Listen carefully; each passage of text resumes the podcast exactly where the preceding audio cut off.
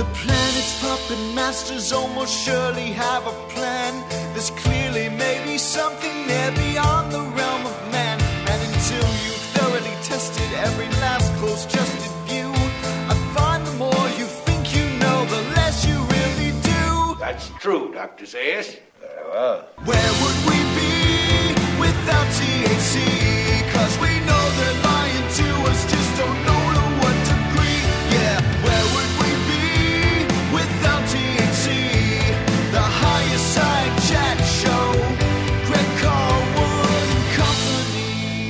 We go, Higher Side Chatters. Drinking a little drink, smoking a little smoke, and ready to get weird with you. From sunny San Diego, I'm Greg Carlwood, and today is a hell of an episode. I've been holding on to it for way too long, but the live show took a whole lot of preparation and it took a lot of time to actually get it done and put it out.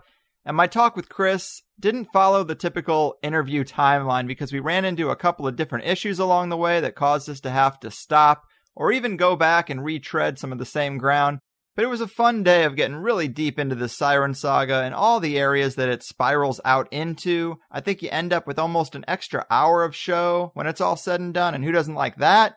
But really, the reason I'm jumping the gun to talk to you here is to say that we recorded this just days before the Vegas shooting, which is something that Chris and me too really have just been obsessed over since it happened. And what's really crazy is that so many symbolic elements show up in both cases. I think the first thing Chris said to me after the shooting was, Didn't we just spend a lot of time talking about black pyramids in Las Vegas?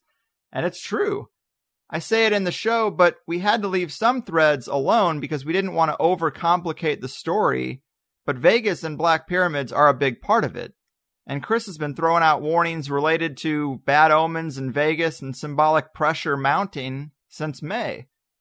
But we also know from Austin Coppock and Preston Gibbs, our astrology guests, that Regulus is the star of the show this year, the brightest star in the constellation of Leo. Leo is the lion, and who is at the very heart of the whole Vegas thing?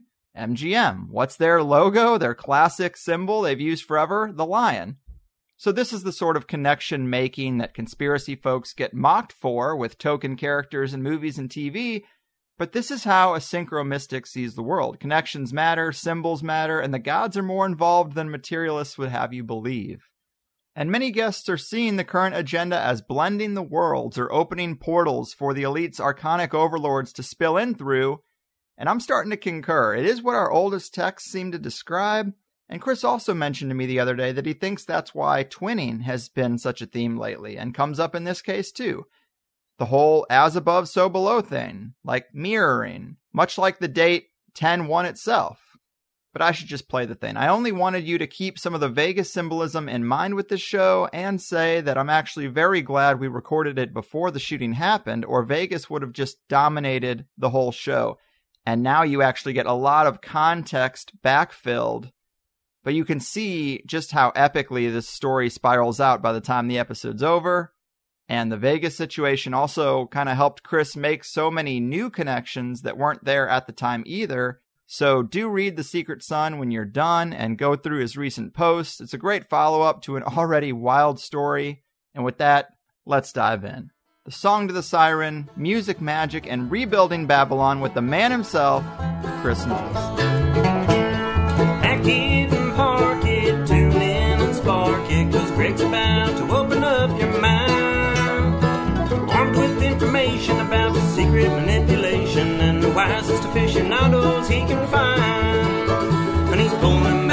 back on what we thought we knew for certain so we can see the world with a brand new set of eyes.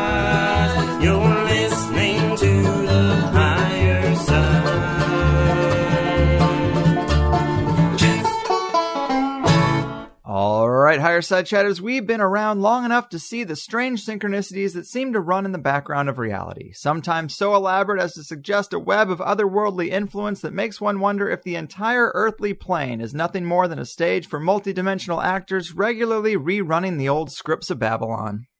Add in the conspiratorial call signs of secret orders and mystery cults, and life seems even more like a backstage battle for influence, initiation, and indoctrination that only those outside the box really have the eyes to see. Is there some dark alliance between the upper crust and the underworld? Some partnership between political players, pop culture creators, and the paranormal? Or maybe the nexus of deep state scientists and sorcerers of social engineering have just come to realize that if they chum the waters of reality, some strange things come to play. However, you try to explain it, it always seems to get weirder, and that's why we need a guy like today's returning guest, Chris Knowles. Of course, Chris runs the ever potent Secret Sun blog and is the author of great books like Our Gods Wear Spandex, The Secret History of Comic Book Heroes, and The Secret History of Rock and Roll, The Mysterious Roots of Modern Music. One of my favorite sages of synchro mysticism, the connector of dots, the untangler of webs. Chris, my man, how the hell are you? I am awesome. Anytime talking to Greg Carlwood is a good time, as far as I'm concerned. Always. I appreciate that, man. Yeah, you too. Great to talk to you again. Last time we did this was January. The new president was just taken office, and we talked about a lot of the eerie tone that was going on in Washington. And, you know, you could kind of sense the uneasiness. And now that we're entering the last couple months of the year, I guess I'd ask you, how do you feel about things now? Has anything changed? I think things have changed. What we saw, what I very strongly believe we saw, is the after effects of a spy war. You know, intramural wrangling in Washington between power structures and power players. I think that the DNC hack, which you know, I absolutely believe was an inside job, I don't believe the Russia thing for a moment. Mm-hmm. And, you know, what I call the Podesta issue, which mutated into Pizzagate, you know, and sort of took on a life of its own. But I think that the demons, you know, let out of the box with with all that, you know, skullduggery and cloak and dagger, really seem to create this post-election fugue state because I think everyone was just sort of scrambling around trying to figure out how they're going to respond to this, what they are going to do, you know, what their strategy is going to be. And it's interesting, we saw sort of like a Gladio style strategy of tension unveiled, which is seems to be dying down a bit now. You know, we saw these massive rallies and the, you know, the IFA wars, which all seem to be part of the same strategy, just different octopus limbs, so to speak, different tentacles. But I think things have, what we see now, it's interesting. What I was looking for in the wake of the election since I, I didn't vote and you know had no dog in the fight is I was looking for the theme. What's the theme? With Obama, we saw this, you know, and this is even before the election, all this Egyptian King Tut, all this weird kind of crypto Masonic Right, Rising Sun. yeah, all that kind of thing. You know, and I talked about the stairway to Sirius, how Obama and McCain seem to split up the component parts of the Sirius hieroglyph and incorporate them into their election campaign logos. And, you know, I thought, oh, this is really odd. What's this about? And that really unleashed this whole epic series of posts on the stairway to Sirius and what that means and, you know, the second degree Masonic tracing board and the World Financial Center and now, you know, the World Trade One or whatever it's called and alignment with the Monolith Hotel and just all this kind of stuff. It was just one thing after another. But we were also getting hit with a lot of things like the spectacle at Dubai at the Atlantis Hotel, which you're just watching going, wait, this is in a very conservative Muslim country. And this is like literally the most pagan thing I've ever seen in my life. What the hell is going on here? You know, there were all these sort of themes like seen from space. I mean, there was a whole bunch of themes that I was so trying to sort through.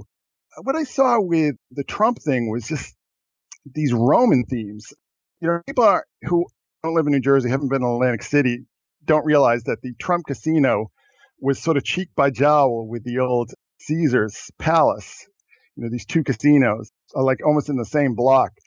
And so I sort of started thinking about these Roman themes and I was thinking about, you know, he started interviewing all these generals and all these generals were being absorbed into his administration. And I was like, this is the Praetorian Guard. I mean, this is literally what we're seeing. This is, you know, in the old days when there was some sort of chaos in Rome, the Praetorian Guard would take over and a puppet in the, the emperor's seat. And this mm-hmm. happened throughout the, what they called the crisis of the third century. So I'm like, wow, this is kind of what, and Trump has always really played up this whole Caesar, Roman emperor kind of motif. You know, you see this in his apartment, his home. He's really kind of gravitated towards these themes and archetypes. So I was kind of like seizing on that. And then I, you know, this whole thing with Mithras, which is literally, we could do an epic series of shows on Mithras and how this archetypes just seems to be rising everywhere you look. But a lot of people, if you're not from New Jersey, you don't realize this. When Trump goes on vacation, he goes to Bedminster, which is literally right down the street from me. And at one point across the street from him was AT&T World Headquarters. And there was a statue called the Spirit of Electricity or the Genius of Electricity, something like that. And it was basically a 20th century Mithras statue. I mean, it's based exactly on old icons of Mithras. So I'm thinking, okay, so he's right across the street from Mithras. I mean, this is, this is like a weird conjunction. And now what we see in Washington is that there's this triumvirate. we are literally ruled like just like you know this the early imperial era. We're, we're ruled by a triumvirate. You have Kelly, chief of staff. You know, I mean, Donald Trump can't even answer his phone without getting permission from Kelly now. you have McMaster, who's completely taken over the foreign policy apparatus, and you have Mattis, who's in charge of you know the imperial war machine. You know, these three bone crushers, like Yeah. very frightening men who are, are running the country right now. And it literally is back to imperial Rome. I mean, people have always made those comparisons, those metaphors. No, this is the Roman imperial LARP that, you know, this is guys who are really into like Roman Empire role playing games. You know, let's do this for real, you know? Right. So yeah, so I think really to sum it up, I mean, what we really saw is I think we just saw there was a real bomb dropped in the middle of Washington, so to speak, with the DNC hacks and the Podesta emails, and everyone was just scrambling around. You know, first of all, trying to protect themselves. They're probably all lawyering up, but I think that they were really trying to figure out like how do we respond to this? This is really bad. This is serious. What do we do here? And I think you know, I don't, I don't want to offend any of Pizzagate people per se, but I think the whole Pizzagate thing kind of gave them air cover. It sort of steered attention away from what was really going on and what was really being said in those emails. I mean, yeah, I think that's fair because the pedophile thing has been a part of conspiracy culture forever. That the elite abuse children. It really isn't uh, a secret at this point. It doesn't seem. But Part of Washington, yeah. oh, right, it's systemic. Yeah. And the Pizzagate thing, it really did just take all of that, wrap it in a little package and put it over on the side. And then they send in that guy with the gun. And then that's the story. And now everybody's like really hush hush about pedophilia because you don't know if you set somebody off, some crazy guy might go in and start shooting. And that's so irresponsible to even be talking about. So I agree with you. They definitely took it and spun it off and kind of washed their hands of it and put it over there. And that's how they get out of all this stuff whenever people start to see the breadcrumbs.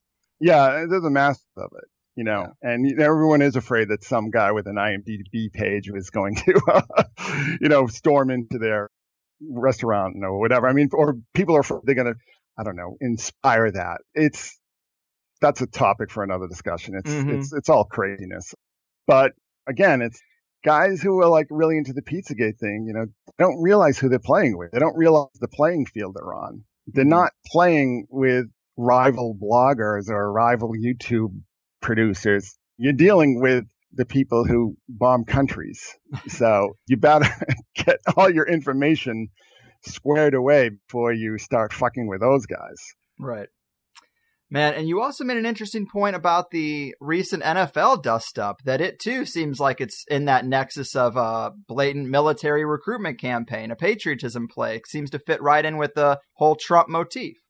Yeah, it's interesting because the whole idea of the NFL players standing for the national anthem started back in 2009, and it was basically an initiative taken by the Department of Defense and the National Guard, and you know, as basically a recruitment tool to get people who go to football games, particularly younger people, obviously younger people, to sign up for the military. You know, it's really part of a recruitment drive. Now, the interesting thing to me about all of this is there are a couple things that are interesting. First of all, we have a government which is run by generals, or we have a White House that is run by generals, and they choose this time to poke at that hornet's nest. And it's the usual Trump thing, you know, provocation and reaction. But there's another thing that, again, this is a topic for an entire program. Mm-hmm. Do you remember starting, I guess, really came to fruition in 2012 when Madonna puts on this Egyptio Roman pagan militaristic androgynous display. You know, it's just like this ritual and Yeah. everyone just like lights up. You know, all the conspiracy channels just light up like a Christmas tree over this. That starts, you see it ramping up around the same time that the initiative to have the NFL players stand for the national anthem. So it's very curious to me and very interesting to me that these really ostentatious Roman imperial dis- pagan ritual displays start ramping up and getting really in your face at the same time this military involvement in the NFL takes off. So I, I don't think that's a coincidence. And again, this is a topic for an entirely different program, but I mean, look at how these things, you know, particularly with the halftime shows, have really taken off. And you see the manufactured controversies about them, controversy about the symbolism with Beyonce and, and Black Lives Matter. But really what she was doing was military drills, you know, with her dancers. I mean, it's, it's all this militarism and regimentation that we're seeing in conjunction with this like really bizarre and flagrant ritual paganism. it is strange, man. And you're right. That could be a whole show on its own. And I do want to get into the, the big thing we're going to talk about because it is lengthy and it's uh, this Siren Saga. And I've been reading it, this epic synchromystic web revolving around the song to the siren that you've been writing about. It weaves through several musical artists from Jeff Buckley and the Cocteau Twins all the way up to Chris Cornell and Chester Bennington. And it is a hell of a ride with a web of connections and syncs involving the siren and water and drowning. And it is just mind blowing. And it's a pretty big story. And you refer to it as a great case study. And I guess I would ask you, what would you say this is a great case study of? Because sometimes it's really hard to get a clear picture of what we're seeing, even when we notice the connections. Like, what sort of perspective or worldview does a story like this work to validate? So, in other words, what the hell has Chris been ranting on about for the past five months? Well, to be honest with you, it's been something that I've been trying to wrap my head around because I didn't expect to be working on this. I didn't expect these symbols to show up and I didn't expect them to show up the way they did. Basically, you know, what I would sum it up as the elevator pitch here is that this is the apocalypse. The siren is the whore of Babylon and the song to the siren is a prophecy of death. I mean, that's pretty much it in a nutshell. You know, it's a lot more complicated than that, but that's basically what we're looking at. right. As strange as that sounds, it's taken me five months to sort of summate all this because, you know, when you're in the middle of it, it's hard to get perspective on it, but that's pretty much what we're looking at. Right on. Yeah. I, I'm, you know, as a guy who gets kind of icky feelings around religion, it is kind of frustrating, but interesting to see that basically everything seems to be coming to that. Like all the roads lead to the elite have some type of hidden religion. I don't even know if you can really put a name on exactly what it is. It seems to be pieced together from several different things, but they've got some religion and they're very obsessed with making it manifest or running cycles and programs that speak to it, I guess. Yeah. And the siren is just, it's an incarnation of one of the oldest gods that we have in history, and that's Inanna, the Sumerian goddess of sex and love and war, who is very central in the formation of what is called the Akkadian Empire under a guy we've talked about before, which is Sargon the Great. Mm. So this goes all the way back. This goes all the way back to what a lot of people see as the dawn of civilization and culminates with Ishtar and the Babylonian Empire. And I really see so many footprints of this Babylon worship out there. I mean, there's no other way I can really put it. You know, you showed me that Citadel shopping center, which is basically a Sumerian temple design for an outlet mall, which is just incredibly bizarre and strange. Mm-hmm. And of course, we have the Babylon Gate in the backyard of the old Masonic temple where they have the Oscars every year. It's kind of thing where you, these things just pop up over and over again. And your natural inclination towards skepticism and disbelief just kind of has to crumble away because we see the same motifs being hit on the head over and over again. And you just have to think at some point, well, this means something to somebody. They're not going through all this trouble as a joke they're trying to play on us. This Right. is real. And the siren, which is now the most ubiquitous corporate symbol in the world, or one of them, it's becoming one of them Mhm. through its association with Star, uh, Stargate. it, it does have an association with Stargate, but its association with Starbucks. I mean, you know, we're seeing this everywhere. And this is how these things happen. You are methodically indoctrinated or initiated into these symbols and icons. And of course, we have mermaid mania, where mermaids are just everywhere all the time. There are actually four Little Mermaid movies in production right now. There's a Little Mermaid ballet. There's a series coming up called Siren on Disney. Yeah. It's just everywhere. It's everywhere you look all the time. There's a mermaid parade in Brooklyn. I mean, unbelievable. I, it's like nothing I've ever seen, but this is how these things become dominance, how they come archetypal dominance. And what we are seeing now is the rise of an archetypal dominant in the siren, which despite what you might see in the media, you know, with Little Mermaid and stuff, is actually a very dangerous and uh, unpleasant motif. Mermaids were not Ariel, you know, they were creatures who lured sailors to their deaths and then ate them. I mean, that's what they were. That's what Mhm. we're talking about. And the consort of this, and this ties into the whole idea of the shepherd boy consort that has accompanied all the various permutations of this god S, is this evil clown dominant that we're also seeing rising concurrently. You know, we're also seeing rising with the runaway success of this movie, It, which is just drenched in water and water symbolism. So obviously a tie-in here. And what I would point to as the origin of that is that the shepherd boy consort who died, went to hell and was reborn was the source of April Fool's Day. There was a Roman holiday called the Hilaria where these women would celebrate his resurrection. And, and that is really the source where you see the fool and the tarot, all this fool clown symbolism, you know, really kind of ties back to that.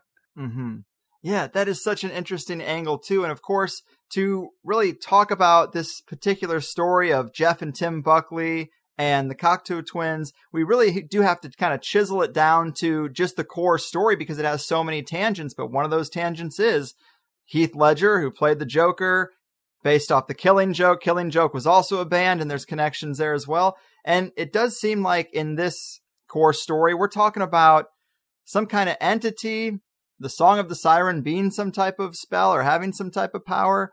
But as you put it in your blogs, it seems to have, over the course of this story, claimed a few trophies. Yeah, it seems to be running around collecting them, which is really kind of upsetting. This all started for me when Chris Cornell died. And my first post on it, I was just kind of talking about depression and opioid withdrawal and, and things like that. I wasn't really looking at this at all. I was just looking at his death. My, my feelings on that have evolved. I mean, I don't think he was murdered by the Illuminati, but you know, my feelings on his death have evolved from the post that I originally did that I wrote on this. But that's the beauty of a blog is that it's charting sort of an evolution of thought. But the Chris Cornell stuff I wasn't really processing until I found out that he was really, really, really close to Jeff Buckley. So much so that he had become his executor almost. I mean, he was producing and managing all of Jeff Buckley's reissues. And I thought, okay, that's the signal. That's, that's what really kind of started it off. And just to show you how this all evolved, I found that out and then I did some digging and I found out that exactly where he died was the setting for an old Indian Native American legend about a siren like figure who lures this mythical figure called the Keeper to his death. And Chris Cornell had a single called The Keeper where he sings, I am the keeper, I am the keeper. And it's just like, Hmm. whoa, stop, wait a minute, what is this? And then you find out that right across the street, practically from where he died at the MGM Grand Hotel, it should be opening right about now. They're opening what's called the Siren Hotel. And you just like mm-hmm. go, okay, here we are. Let it rip.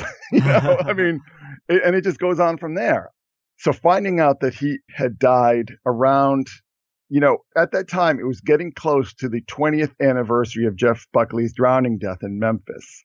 And of course, we have the Memphis. I mean, he literally died right beneath the Memphis pyramid. There's that big giant pyramid reproduction on the Wolf River in Memphis that's now owned by Bass Pro Shops. I mean, that's literally where Jeff Buckley died. Hmm. And it just goes on from there. And it goes on in such a way that I could never encapsulate it all in a podcast.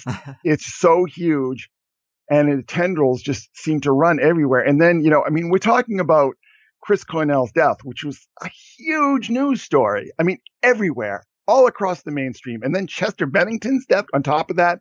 I mean, this was huge.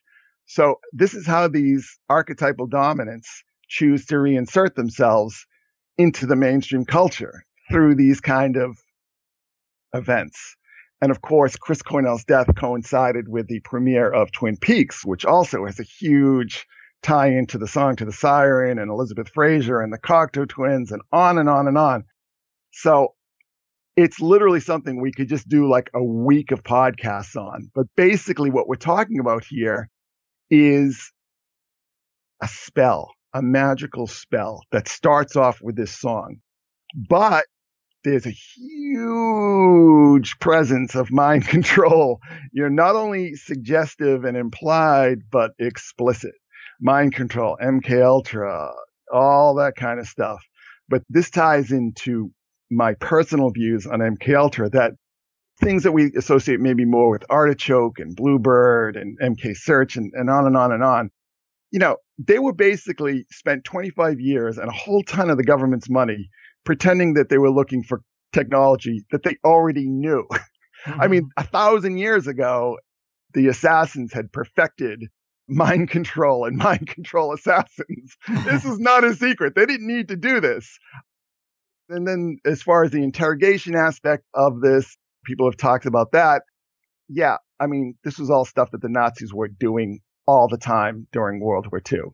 So MK Ultra is something else. And I'll tell you where I'm going with this because I'm going to be posting on this and the post will go up probably before this podcast goes up. But MK Ultra really starts with Allen Dulles in Switzerland, in Bern, Switzerland, spending every single day talking to Carl Jung. And Carl Jung was also treating Allen Dulles mistress. And then we also, of course, have Sandoz and Albert Hofmann and the bicycle ride and blah, blah, blah, blah, blah. See, I don't think that these people were just worried about mind control and mind control assassins and interrogation. I think that their ambitions were far grander and more disturbing and just more all encompassing than that. And I've always thought that, you know, because we have the tie ins to Stargate and remote viewing and on and on and on. I really think that this was about the recreation of the world, Mm. literally, and starting from the ground up, starting with the mind. And maybe a lot of people might think that's a little, you know, over the top, but that's what I honestly believe. Well, I'm with you, man. And we will get to how that happens, basically, starting with that Millennium Dome show and the way it connects to the larger Song of the Siren story. But if we are going to have the song itself be the core, be the connective tissue, this song perhaps as a spell or a totem or a vessel for some entity to extract some influence, where does the song story start? A fairly weird place, right? Yeah, extremely weird place. It starts with the final episode of the Monkees television show. And in case some of your listeners might be too young to remember this, the Monkees was a, a, a knockoff of the Beatles created for network television. Wildly popular, insanely popular. I mean, it was a point where every single they were putting out went right into the top 10. Big, big deal. This was, of course, at the end of their run, you know, when only maybe like 20 million people were watching it rather than 40. Final episode. And what is it about? Oh, hey, it's about MK Ultra. What a surprise. it's literally what it's about. It's about this mad scientist who is using television to control the minds and put people in trances. and, you know, it's like, but he's doing so using alien technology. He actually kidnaps an alien who's crashed in his flying saucer. of course. of course. I mean, this is like, mm, at least 10 years before anybody was talking about Roswell. They're talking about this. Okay. Gee, what's that all about? So mind control, kidnapped alien, you know, reverse engineered alien technology. It's like, are you kidding me? And then, you know, the Monkees defeat all this. They defeat the mad scientist and his MK Ultra program with the all encompassing power of marijuana. Cheers. Cheers yeah, to which that. they, yeah, which they call Frodis. That was their code name. When they were on set doing the show, their code name for marijuana was Frodis. Huh. So the, the episode is called the Frodis Caper, the Frodis Caper. And, and interestingly enough, you know, you have the letters for Fraser in there. Oh, just a coincidence. so anyway, at the end of this episode, this bizarre episode, which is like something out of uh, Cosmic Trigger or something, Tim Buckley, who is a popular folk singer in Los Angeles, never really made it big, but Mickey Dolenz of the Monkees thought this would be a great place for him to make his debut. And he makes his debut with this song, Song to the Siren, which actually no one had ever heard before except for the, he and the people in his band. So he premieres the song at the end of this whole extravaganza. And it's this dirge, which is based on the classical Greek myth of the siren, which we read about in the Odyssey. And it's basically a love story between him and the siren, but she's luring him to his death. And he knows that he's being lured to his death, but he doesn't care. I mean, that's basically what the song is about. It's about him going through all these stages of confusion about, you know, I know this siren is going to kill me. Do I fall under the spell? And of course, he does. and, you know, a few years later, he dies of a heroin overdose. So it's like, Right. oh, God, okay. Well, that's interesting. But that's like how it all starts. You know, that's the birth. So it goes on from there. I mean, th- these are these are the themes that we're looking at, and it goes on from there. Right. And it is kind of a lot to take in. Like you've been saying, when I first started reading it, I was kind of like, well, where is he going with this? I don't know any of these bands. I don't know who the hell Tim or Jeff Buckley are. I'm just unfamiliar with all the characters. But once you really get into it, it is so amazing, really. So we have Tim Buckley, this folk singer. He, he sings the song to the siren on TV. And then the next stage would be it being covered by Elizabeth Fraser of the Cocteau Twins, right? That's kind of the she's really one of the most central figures in the whole story. Yeah, she seems to be. I always say, hope the gods never notice you. Hope the spirits never notice you. Hope they never choose you to express themselves through. It never ends well. you know, if you read the Bible, the prophets really don't have very happy lives. you know, it's it's just you don't want the gods to notice you. I mean, hide from them. Like just don't let them notice you noticing them. You know, just to back it up, she's a woman with a very troubled upbringing, very troubled past. She had several nervous breakdowns later on in her career. She had come to believe that she had been sexually molested by her father and by her brother in law. And she was eventually, I mean, she's part of a large Catholic family in a very grim industrial suburb in Scotland. She gets into the punk scene and she's thrown out of the house at 16. And she's very, very reticent to reveal much about her background. There's very little known about her. I mean, we just, we have no information except for these snippets from interviews. So she's a troubled girl, sexually abused, into drugs, apparently is quite violent, which is all very funny when you see her videos because you, you get no sense of that. But this shows you that we're looking at a case study in dissociation. Had been seen as sort of a bully in school, just falls off the map, falls off the radar for a while until she appears in this post punk band called the Cocteau Twins, kind of like a post punk goth noise. I mean, they're, they're very, their early material is very abrasive. It's very dark. And they're instantly signed up by a record label in London and they instantly become the toast of the town. Uh, the BBC is having them do concerts on Sunday night and Saturday night. I mean, uh, it, it's like no other showbiz story you've ever heard of where they make a demo in their bedroom literally and all of a sudden they're the toast of the town. So it's a very strange story. But here's the thing, and let's get back to MK Ultra again. Not a lot of people realize this, but MK Ultra didn't really stop in Scotland, in the UK. There's a lot of information that it went on probably into the 80s, at least into the early 80s, particularly in Scotland. Ewen Cameron, who also studied under Jung at the Burghölzli in Switzerland, you know, so we have that MK Ultra Allen Dulles connection again. Ewen Cameron basically lived right up the street from Elizabeth Fraser. I mean, they, they lived in the same county. They were 20 minutes away from each other. But Ewen Cameron was, you know, he died in 1969, but he was also known to have used Gartnavel Royal Hospital, Lennox Castle Hospital for his particularly brutal form of repatterning, as he called it, which was basically instilling a dissociative state in very vulnerable people, particularly women. He seemed to be particularly interested in women, particularly interested in young women. There is a lot of anecdotal and otherwise information that the young girls at the Montreal operation were being sexually abused. At the same time, they were being tortured. But, you know, he was after something. Uh, he was not after mind control. He was after, I mean, how do I put this? Uh, he's after what I believe personally, what Ewen Cameron is actually after is his, he's after breaking through to the other side. Hmm. Like, I, I honestly believe that. And if you look, this is not something just popped. I mean, go back to the Victorian era. We have all these stories about traumatized children, particularly traumatized girls, finding themselves wandering into another dimension. You know, Alice in Wonderland, Peter Pan.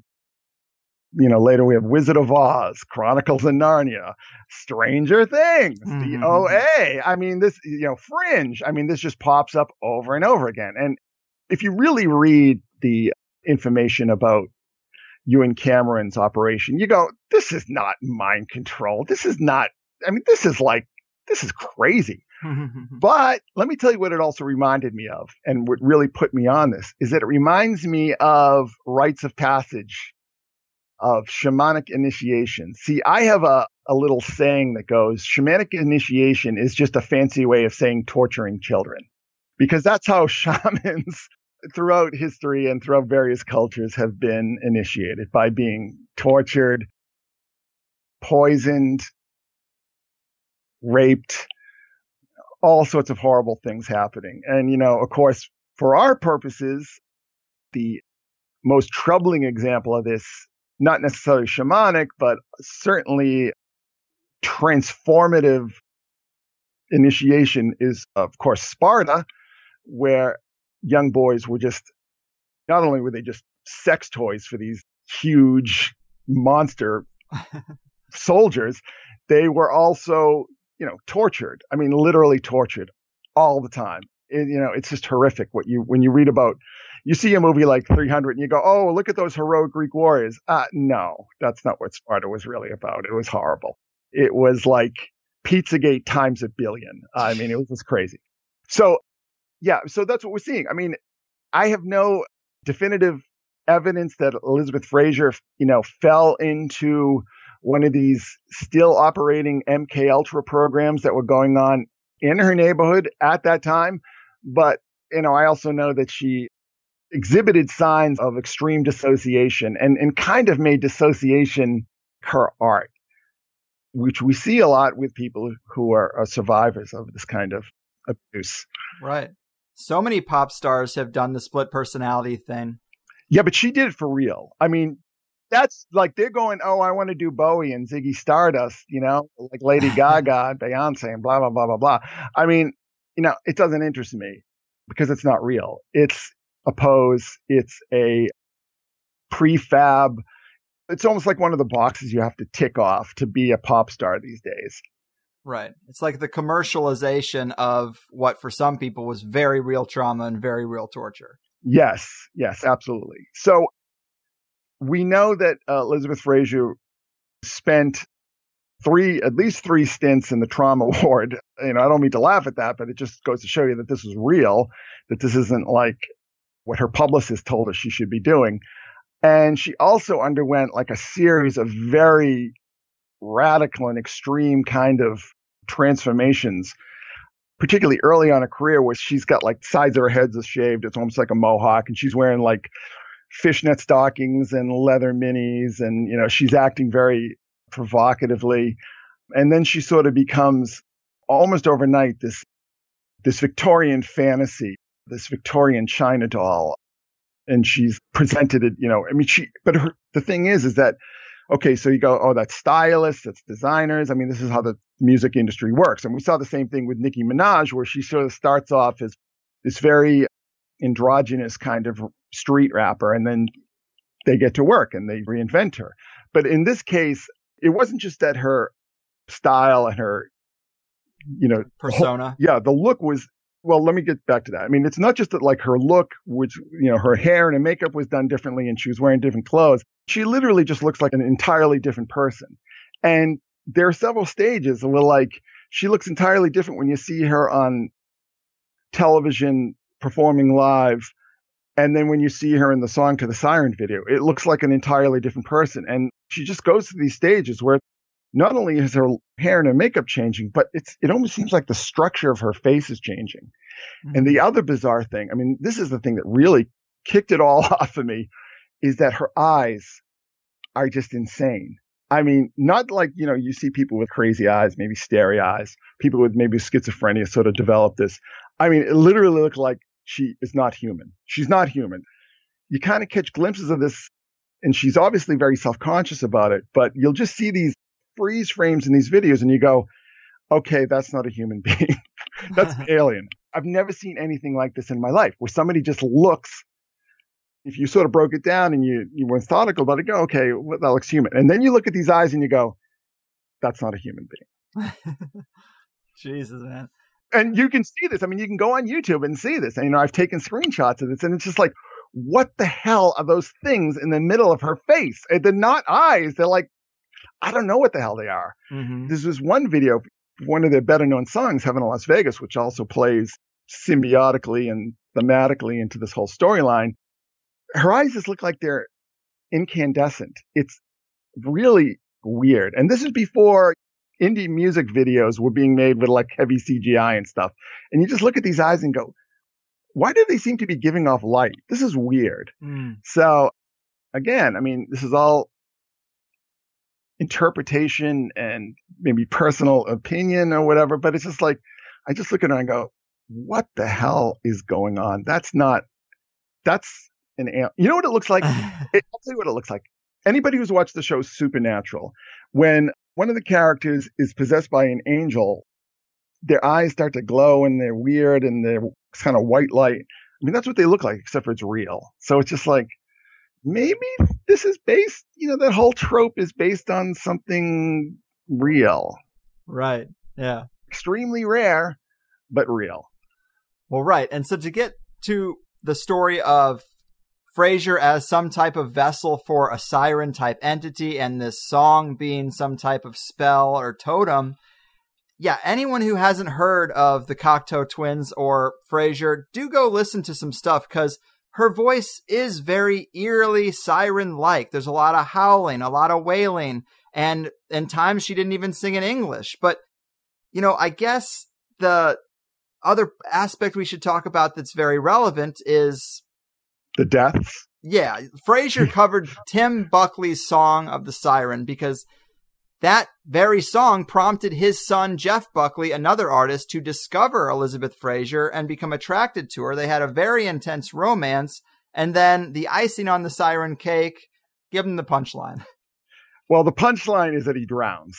I mean, he drowns. Not only does he drown, but he drowns underneath the pyramid in Memphis. Memphis, which is, of course, named after the ancient city strongly associated with Osiris. And he also died on the eve of this weird secret society festival that they have in Memphis, where they all name themselves, you know, with a crew of, of Osiris, with a crew of Ra, you know, I mean, all this like heavy Egyptian symbolism. He died on the eve of that. And you're just like, okay. Right. But the other interesting thing is that he died on Garland's Day in the UK, which was a day that offerings were made to Poseidon. And the, the implication here is that in the early days, this was, you know, human sacrifices were made to Poseidon, especially when you see how Garland's Day plays out. The interesting thing, of course, here is that the first Cocteau Twins album, which has all kinds of stuff about human sacrifice and people drowning in rivers, is named Garland's. So, uh, okay, like what's this all about? And of course, we have Garland Briggs in Twin Peaks, which also plays into this. It's just like, this can't be real. This can't be happening. It's just too weird. And, and it's like, well, people say, okay, well, this happens all the time. You know, you're just cherry picking things. And then you go, well, show me when else it happened like this. I mean, show me how else it plays out like this methodically, step by step like this. And then they go, oh, okay, well, maybe it doesn't. Um, you know I mean?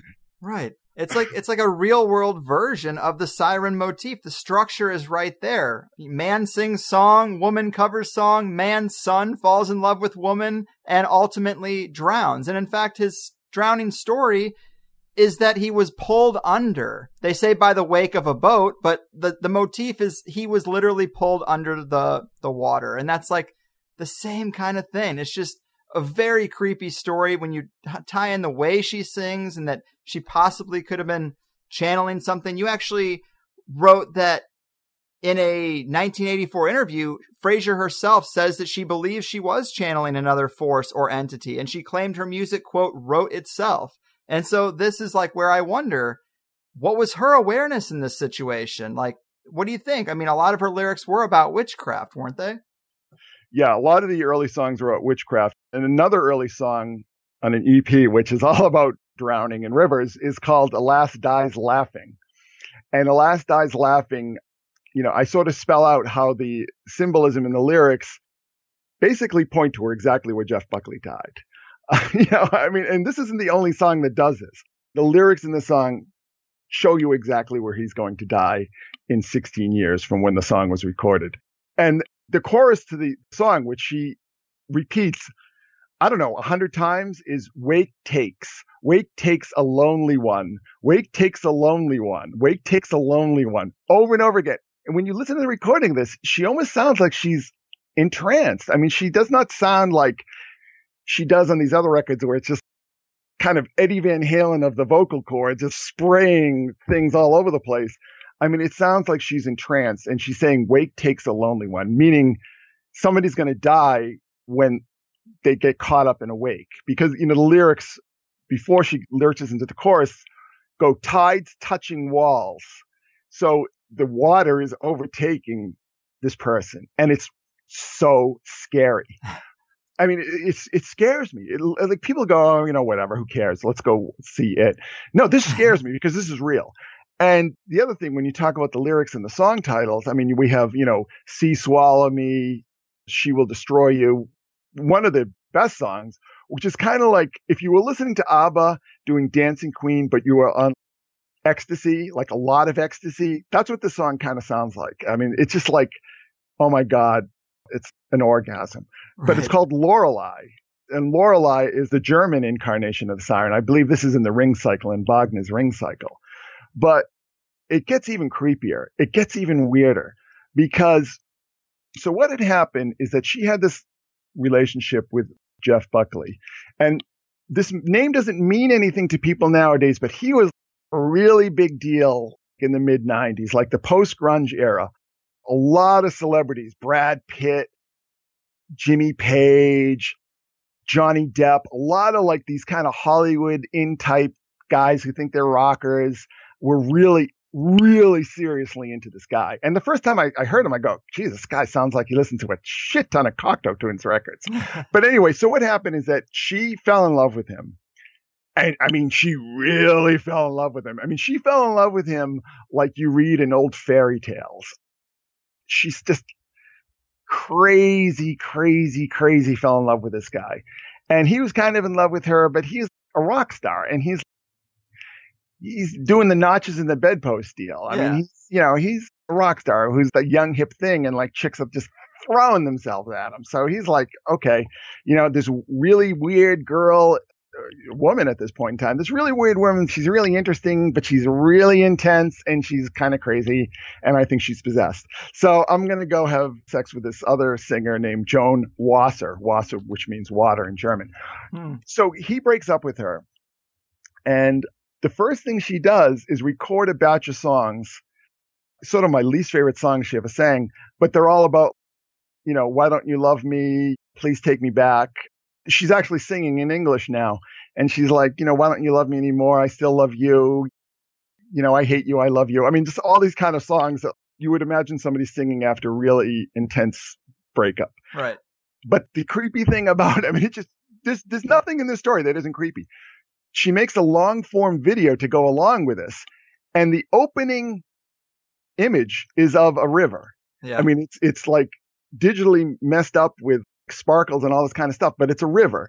And then, you know, this is sort of the credit sequence to this long form video and it ends with a sunset. So it starts with a river, ends with a sunset. Jeff Buckley dies in a river at sunset. So, I mean, that's how creepy this is. Two years later, by the way. and also throw in that Heaven or Las Vegas album element because that also is about the river and where he died. Yeah, Road, River, and Rail, which the title there describes exactly, I mean, exactly where he died. He died in the Wolf River in between an overpass for a road and a overpass for a mono, uh, what are those things called? Monorails, like Yeah. a rail. So, you know, you got to see this visually because I show it on the blog. It's road, literally like checking off boxes. Road. Okay. There's a road. There's a river. There's a rail. One, two, three, bum, bum, bum. And you're going like, oh, okay. But the song before that is called Wolf in the Breast. Wolf in the Breast. He dies in the Wolf River, you know, in a river underneath a road and a rail. Okay. So that's kind of weird.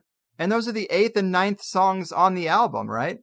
Well, that's the other thing is that they're the eighth and ninth songs of the album. And this is back in the day when people were still buying cassettes and it's the third and the fourth song on the cassette. And, you know, 34 North, 89 West is the source of the Wolf River where this guy died. So it's just like, it never, like it literally never fuck? ends.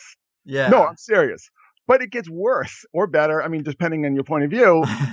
so the last song, so we have Wolf in the Breast, you know, the Wolf River in the breast, in your chest, in your lungs, Road, River, and Rail, where it happens. But the song after that is called Frou Frou Foxes in Midsummer Fires. And you think, well, Jesus, I mean, that sounds ridiculous. What does that have to do with anything?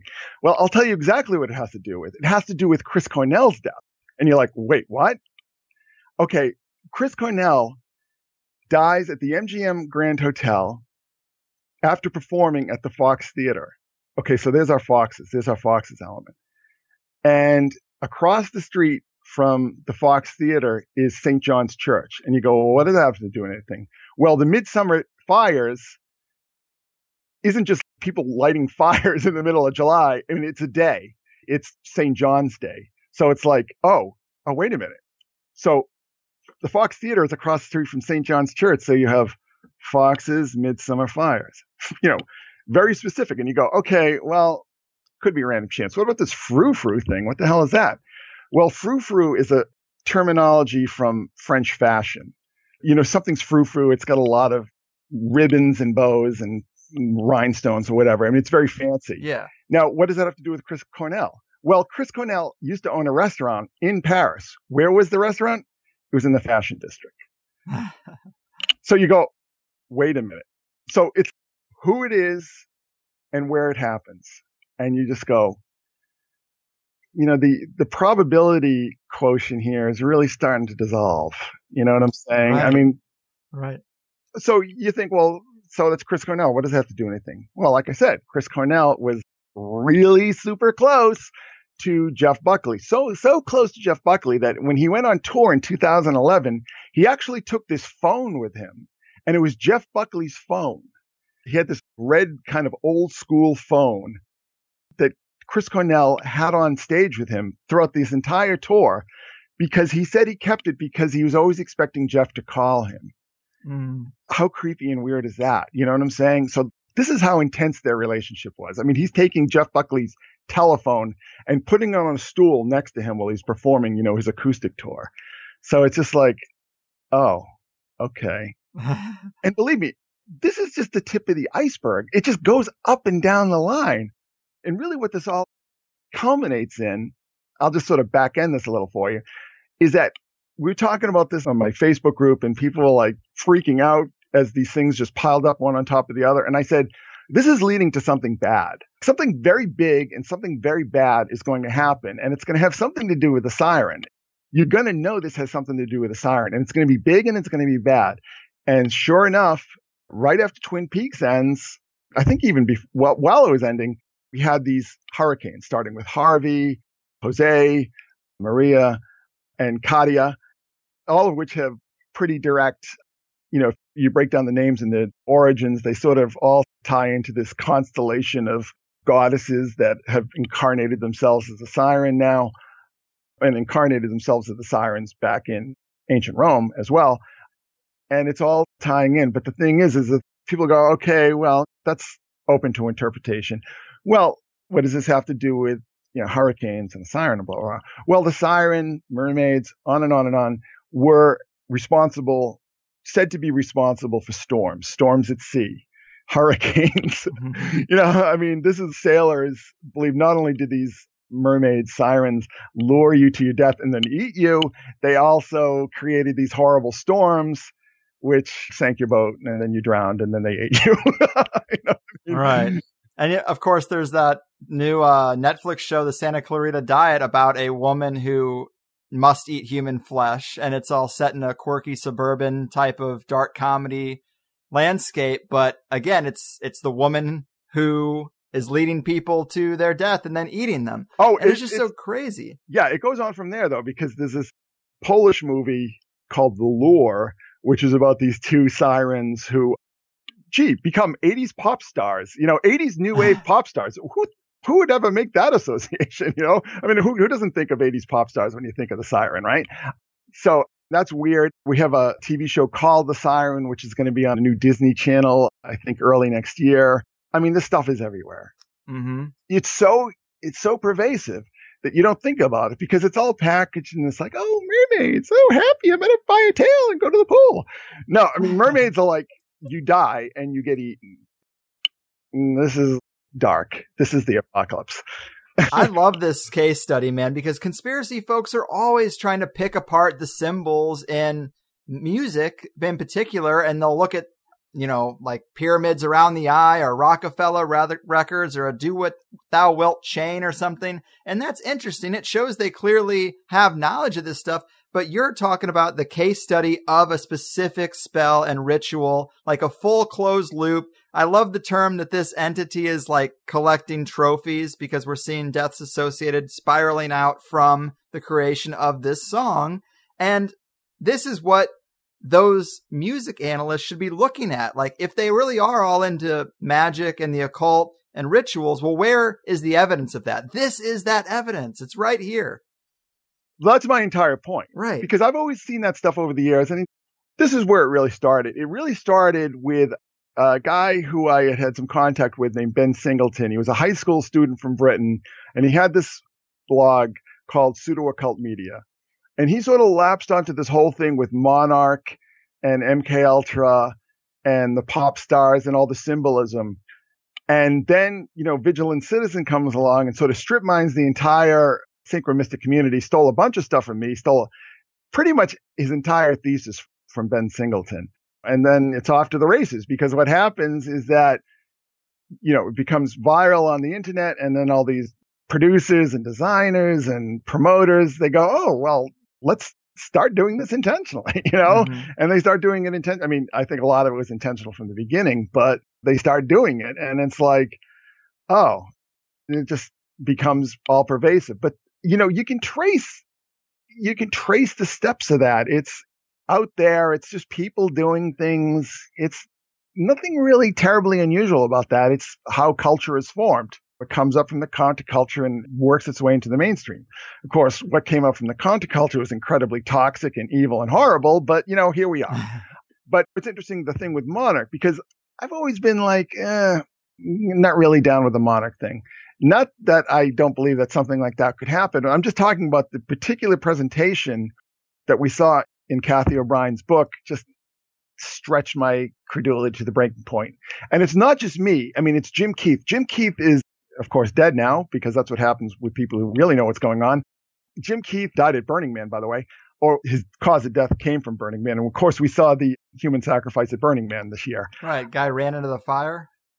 Yeah, from McAlester, Oklahoma. McAlester. I mean, gee, that's interesting. Mm. Possessed anyway- to run into a fire. Yeah, that's creepy as hell. But this is 2017. Of course that had to happen because this is where we are. But no, I was going to say about Monarch, you know, I've always been kind of skeptical about it. And I've always kind of felt like Mark Phillips was just kind of like, I mean, rest his soul, he just recently passed away. But I always think that he didn't really exactly take this stuff seriously. And he's having a laugh. People disagree with me, fine. But Monarch, butterfly symbolism, which we see all over Fringe, of course, which is all about mind controlled, abused girl who can cross dimensions, of course, because that's what it has to be. Because what story isn't about that, right? but the whole idea of monarch and butterflies, Elizabeth Fraser pretty much wrote an entire album with butterfly symbolism in it. Mm. And one of these songs is called Plain Tiger. And plain tiger is a type of monarch butterfly. So, you know, circumstantial, kind of symbolic, maybe a little bit more, but maybe is kind of pointing to something a little Right. heavier. You know, like it wouldn't surprise me if monarch symbolism was really heavily used in MK Ultra, MK Off, and whatever sort of grew out of that. But I'm not really buying at least that version of the monarch story that you know that we're familiar with. Just because, you know, like Jim Keith said, she has this photographic memory about everything and can remember every detail of everything that ever happened to her, but she can never describe where it happened. She can never describe what an army base looks like. I mean, all these kind of things where you just kind of go, "Eh, I don't know, you know, whatever. Right. It's like kind of over the top and dramatic and a little commercialized, but at its core, there's some real truth, uh, some real threads running through it. Just kind of like another analogy could be the Pizzagate thing. We know the elite are abusing children, but that got spun off into a weird area and it culminated, of course, in that shooter going in there, which then makes it a hush hush thing. It's scary to talk about. And we should have some responsibility for the claims we're making because we might set off some crazy person. That becomes the story. But the core there is a story as old as time. Elite people abusing children. Yeah, and not only abusing children, but often abusing, like I said, with this whole shamanic thing, with certain Buddhist monasteries, certainly monasteries of all types. Yeah. You know, with a purpose. They believe that children are kind of the gateway to this alternate reality. Right. Break the kids and break open the construct. Exactly. Not only break open the construct, but they think that it can open stargates. It can open portals somehow. I mean, that's literally how extreme the thinking is, how just completely like, okay, you know, that's how crazy it can get. Yeah. But, you know, in this case, we have this woman, and let me just back this up. People think, well, who is this woman? Who cares about this woman? You know, she's nobody, whatever. I mean, she sang the, what is used for the theme song for House MD, which was one of the, I think it was the most watched show in the world at a certain point in time in its run. The theme song to that, she sings. And if you go to YouTube and look up that video that she sings on, I think it's had over 50 million views by now. So Hmm. This isn't just completely obscure indie nonsense I'm ranting on about here. Right. And and so we went through that core story. Tim Buckley writes the song, Elizabeth Fraser covers it, his son falls in love with her and eventually is drowned in a river. And now this little saga, it also ties into maybe what we could call the big picture when you add in that chapter about the Millennium Dome show, right? Yeah. Well, I'm going to get to that in just a second. Sure. But the thing I want to back this up is that, like, so what? He drowns in a river. That happens. Well, that's how these shepherd boy consorts of these goddesses in the siren lineage usually die. Classic example is Osiris. But the other thing in here, I mean, this is how creepy it gets. Buckley, first of all, Jeff Buckley is a stage name. His real name was Scott Moorhead. And, you know, it's a whole other, where she seems to have anticipated that. But Scott Moorhead becomes Jeff Buckley and takes on his father's name and his middle name. The thing is, is that Buckley means shepherd boy. So he's not only, you know, a shepherd boy symbolically in this, this whole drama we're unveiling here. That's literally what his surname means in Gaelic. Mm. It means shepherd boy. Now, the other interesting thing with Fraser, and you know, we have Elizabeth where we have, you know, the Virgin Queen of the Shakespearean Elizabeth, Queen Elizabeth I, and then we have this Queen Elizabeth now who just doesn't seem to ever die. I, I think she's, I don't know what she is. I, I think she's like a Cylon or something. She just continues on forever. You know, so it ties into that whole Elizabethan motif. But the surname here, Fraser, comes from the French word for strawberry. It's a, it's actually a French Norman name for strawberry. And strawberries, you know, so what? Strawberries, whatever. Strawberries were sacred to Venus in Roman times. And of course, Venus has Adonis, who is her shepherd boy lover who dies. Literally, I mean, this all probably sounds completely insane to a lot of your listeners, but just take my word for it. Every single detail in this story just lines up exactly in ways that just your head starts to spin. Yeah. It's just, it's crazy. And, you know, I could go on and on about all the songs that presage all this, you know. Well, to give just one more example, can you tell them about the uh, kissed out red float boat? Because that's a great one. Oh, Kissed Out Red Float Boat is, is crazy. So Jeff Buckley dies in the Wolf River underneath the pyramid, which is now owned by Bass Pro Shops. so he dies and his body is discovered a few days later. First of all, this is like, there is like a police operation like you've never seen, you know, huge search for this. I mean, helicopters, divers, boats, everything. They couldn't find this guy. Five days later, he, he washes up at the foot of Beale Street. And if anybody's familiar with Memphis and Beale Street and the blues and all that kind of thing, and it just goes on and on. But he's discovered by somebody aboard the American Queen riverboat, which is a very famous riverboat on the Mississippi River. It's, it's well known for its water wheel, the red water wheel. Now you think, well, what's the significance of that? Well, she had written a song in 1988 for an album called Bluebell Knoll. And Bluebell Knoll also ties into the hurricanes, but you know, that might be a story for another day. Bluebell Knoll is another death omen. It's a Scottish death omen. But the point is the song Kissed Out Red Float Boat is a weird song because the music is like, oh my God, this is my best day ever soundtrack, you know, oh hey, you know, things are great. Look at the sunset, you know, that kind of thing. But the lyrics, which are very obscured, are basically her singing about how, you know, her husband and songwriting partner is cheating on her. And she's really upset about it. And she's sort of singing in this same kind of cadence that she sings Song to the Siren. So it's almost a sequel to Song to the Siren in a way. You know, she's kind of singing about, you know, he loves you and he doesn't love me. I mean, this, it's really sad. But the significance of Float Boat is that the boat that discovered him is the American Queen, the riverboat. Those paddles on the boat, they're called floats. That's the technical term for the paddles on a river wheel. So And it's red, right? yeah, and it's red. it's red. It's a red float with red floats. I mean, uh, you know, and kissed out means like something that you're done with. So it's kind of like this cumulative effect, but just the fact that it's it's got that title that points to where exactly where his body found on top of the 10 million other details that tell you everything is about to happen in the story. And then the way it ends, you know, it's like a kissed out red float boat and he's kissed out. He's dead. He's drowned. It's horrible, but he's discovered by, you know, the red float boat. And then when you read the lyrics, it's all about you don't love me. You love her.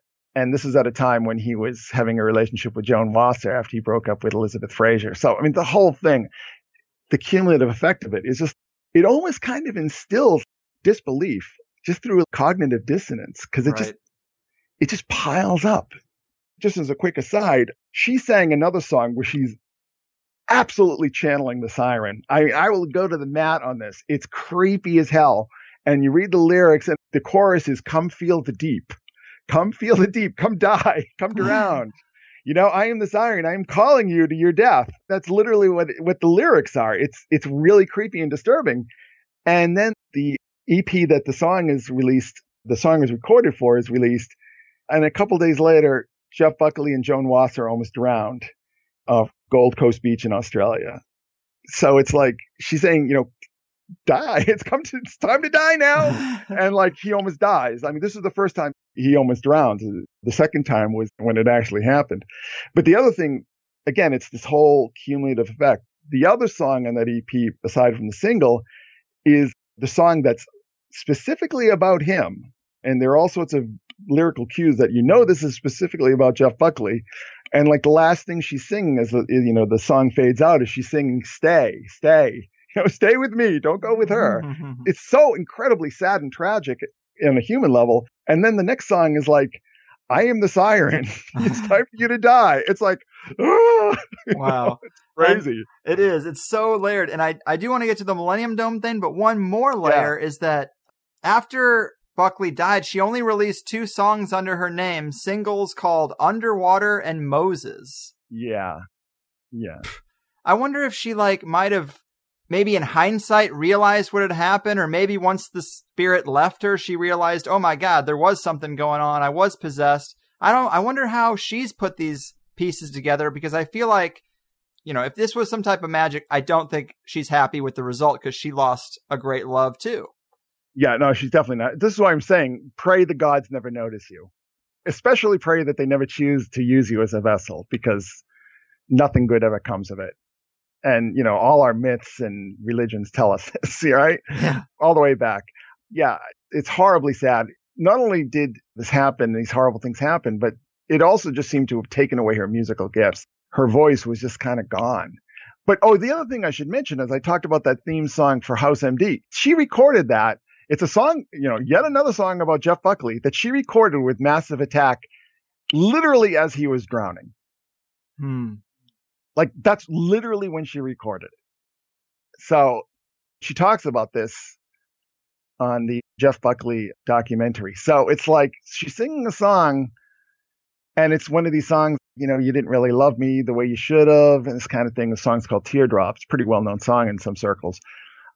And she's recording it as he's actually drowning. it's it's just it never ends, man. And It, no, it literally never ends. And that's the thing that people, like I said, people will hear this and go, this guy's nuts. This guy's off his rocker. What the hell is he talking about? And then you just see objective facts pile up and you go, all right, he's not nuts.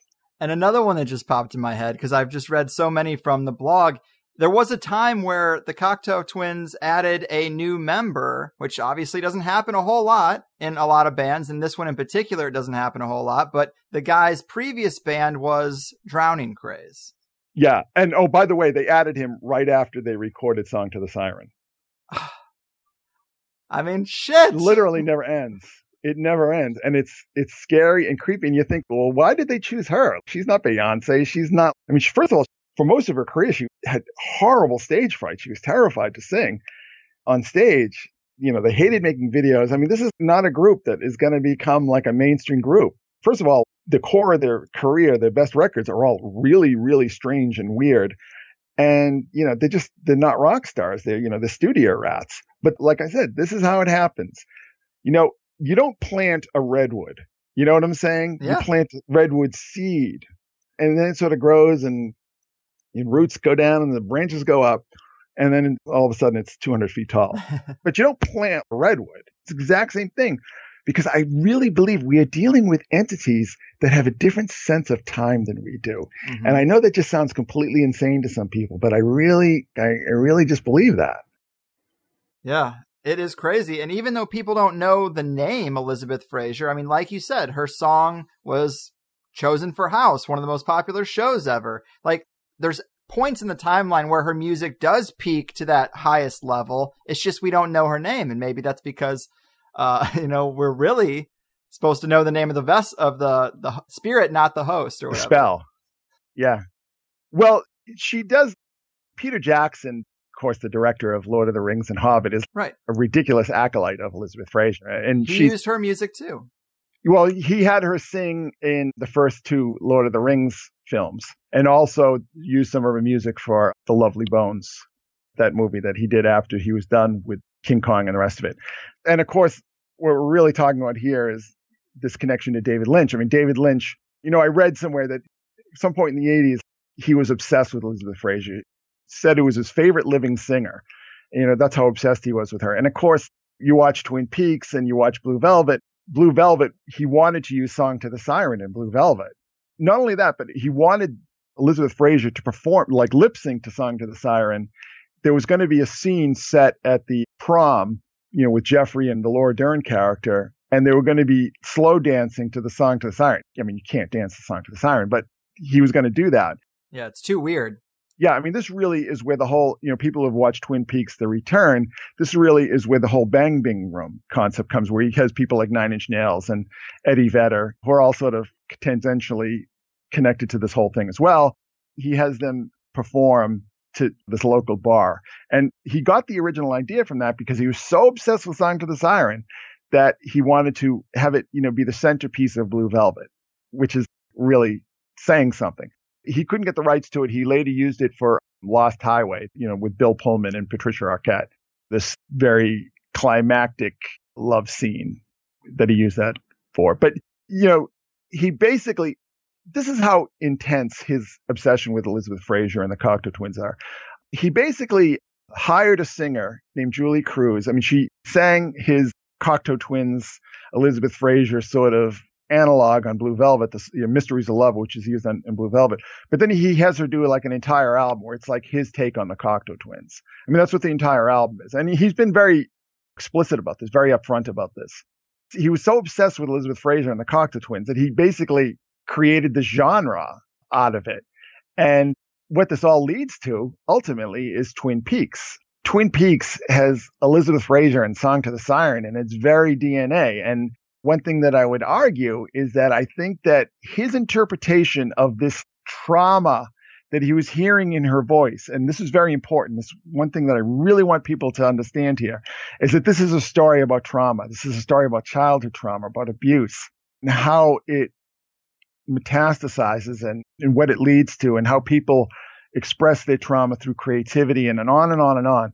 But I really believe that Laura Palmer is like his interpretation of this, you know, when you talked about this howling, this wailing that on these early records, it's so intense.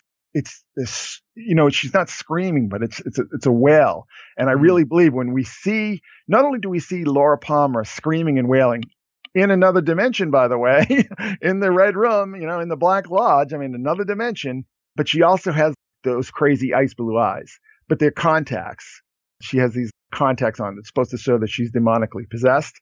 They still don't look as weird and scary as Elizabeth Fraser's real eyes did at that point in time.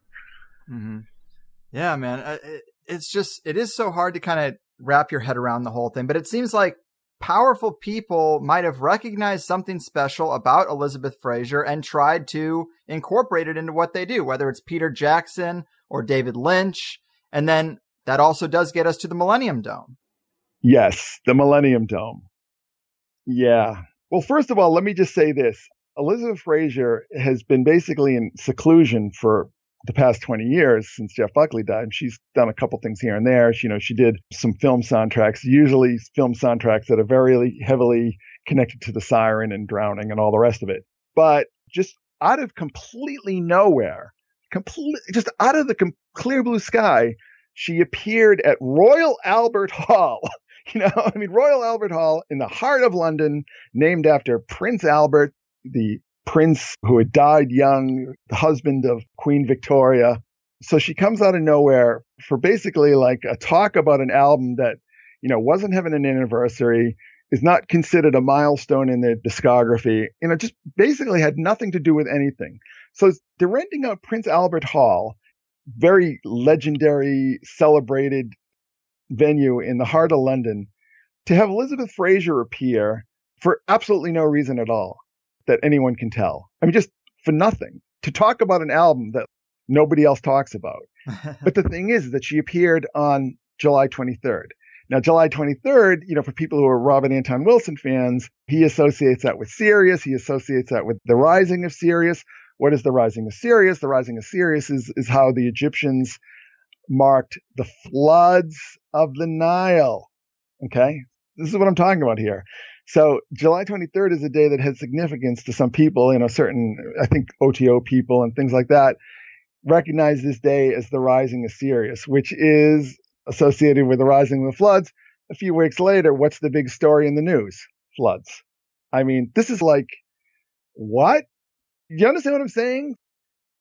This is a venue run by the British Crown, not just the British government, but the British Crown decides to have Elizabeth Fraser show up for, for absolutely no reason on this very weird and symbolically significant day that has to do with floods. A few weeks later, oh, gee, what's going on? Floods. I mean, this is how crazy it is. yeah, it's deep. Yeah. So, so you wanted me to talk about the Millennium Dome? No, it's cool, man. I mean, it's all I- great.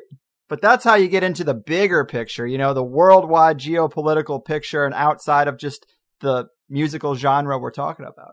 so let's go back to Britain. Let's go back to the heart of London. I don't know how many people realize that the Thames River is also called the Isis. Are you familiar with that? I heard that from you. Yeah. Okay. So the Thames River, I mean, this isn't me just finding this out on some weird conspiracy website. Some, you can look this up on Wikipedia. It's on Wikipedia. So the Thames River, everyone remembers the millennium, Y2K, all these kind of things. All this stuff was going to go on. You know, all the computers were going to shut down and we're going to be reduced to barbarism, blah, blah, blah, blah, blah, up and down the line. I mean, I never believed the Y2K thing because you know when I stopped believing in Y2K? When I got my credit cards that had the year 2000 printed on them. I was like, oh, maybe the computers can handle the year 2000. So anyway, this was a big deal. So Tony Blair, you know, New Labour, New Britain. I mean, it was Britpop. It was a big, exciting time. Harry Potter, James Bond. It was like swinging London all over again. So his project, it actually started on the John Major before him, but his project was going to be the Millennium Dome. And the Millennium Dome turned out to be a friggin' boondoggle, but it was going to be this center, this multimedia installation shaped like a dome right on the heart of the river. I mean, I don't need to explain the symbolism there. So it's crypto Masonic up and down the line. And what the Millennium Dome was going to be, the way it was going to be introduced to the public, you know, the way it was going to become like this destination for everybody. It was going to become the new center of cultural London was the Millennium Dome. Didn't work out that way, but whatever. So they hired Peter Gabriel, arch Bond villain globalist Peter Gabriel to um, produce the soundtrack for what they were calling the Millennium Dome Show. And the Millennium Dome Show was going to be produced by this guy who's since passed away called Mark Fisher. And Mark Fisher became really well known. The first thing he did was that he did the Wall Show for Pink Floyd in 1980, which is, you know, very big kind of multimedia production. And that's where he sort of made his bones. And then U2 hired him and the Rolling Stones hired him and then Madonna hired him. And then I think Lady Gaga hired him. And he sort of became the go-to guy for big stadium, you know, big football stadium spectacle for, for rock groups and stuff. Right. For p- big public rituals. Yeah, essentially like rituals. And so he was hired to produce this Millennium Dome show. So what is the Millennium Dome show about? You would think it would be about the history of Britain as an empire and its evolving into the Commonwealth of Nations and all the, you know, the diversity and economics and, you know, London being the new world capital and blah, blah, blah, blah, blah. That's what you would think would be about, right? I mean, Yeah, like that. nationalism, Yeah. That's not, patriotism. that's not what it was about. That's not what it was about. You know what it was about is about the earth people and the sky people who are basically demons of the air having a war and then the war between the earth people and the sky people, these flying beings that, you know, look like demons flying around in the air. You know, an earth girl and a sky boy comes together and they create this new hybrid being of humanity and demon. like literally, you know, it's like the Nephilim. It's Genesis 6, right? yeah, same Gabriel, story. Yeah. So this is how crazy. Gabriel. Yeah. So Gabriel, Peter Gabriel, what, where did he get his start? In Genesis. it gets even crazy that because Elizabeth Fraser, she's only done one concert in the past 20 years and she did it and it was kind of sad to see because she's not the same person anymore, but she had the original guitarist from Genesis. So this is how it almost seems like this is being put together by people who have really, really bad OCD and everything has to line up exactly. Ah, So this Millennium Show is basically every Christian conspiracy theory you've ever heard about Nephilim played out literally every day, literally every day for the entirety of the year 2000 in the heart of London on the Wow. Thames, on the Isis. But it gets even better or worse, depending on your point of view. The character that Elizabeth Fraser sings is this character named Sophia. Oh, gee, where did we hear that in before? Sophia? Oh, that must be a coincidence. She plays this character named Sophia. She becomes the mother of the new Horus, the new uh, men of renown, if you will, who incidentally flies off in a flying saucer. But she falls in love with the Sky Boy and she becomes very sympathetic to the Sky Boy's plight because these Sky Boys or Sky people or demons of the air, however you want to look at it, you know, they're imprisoned and their technology is stolen. And where did we hear this all before? I mean, this is how crazy it gets.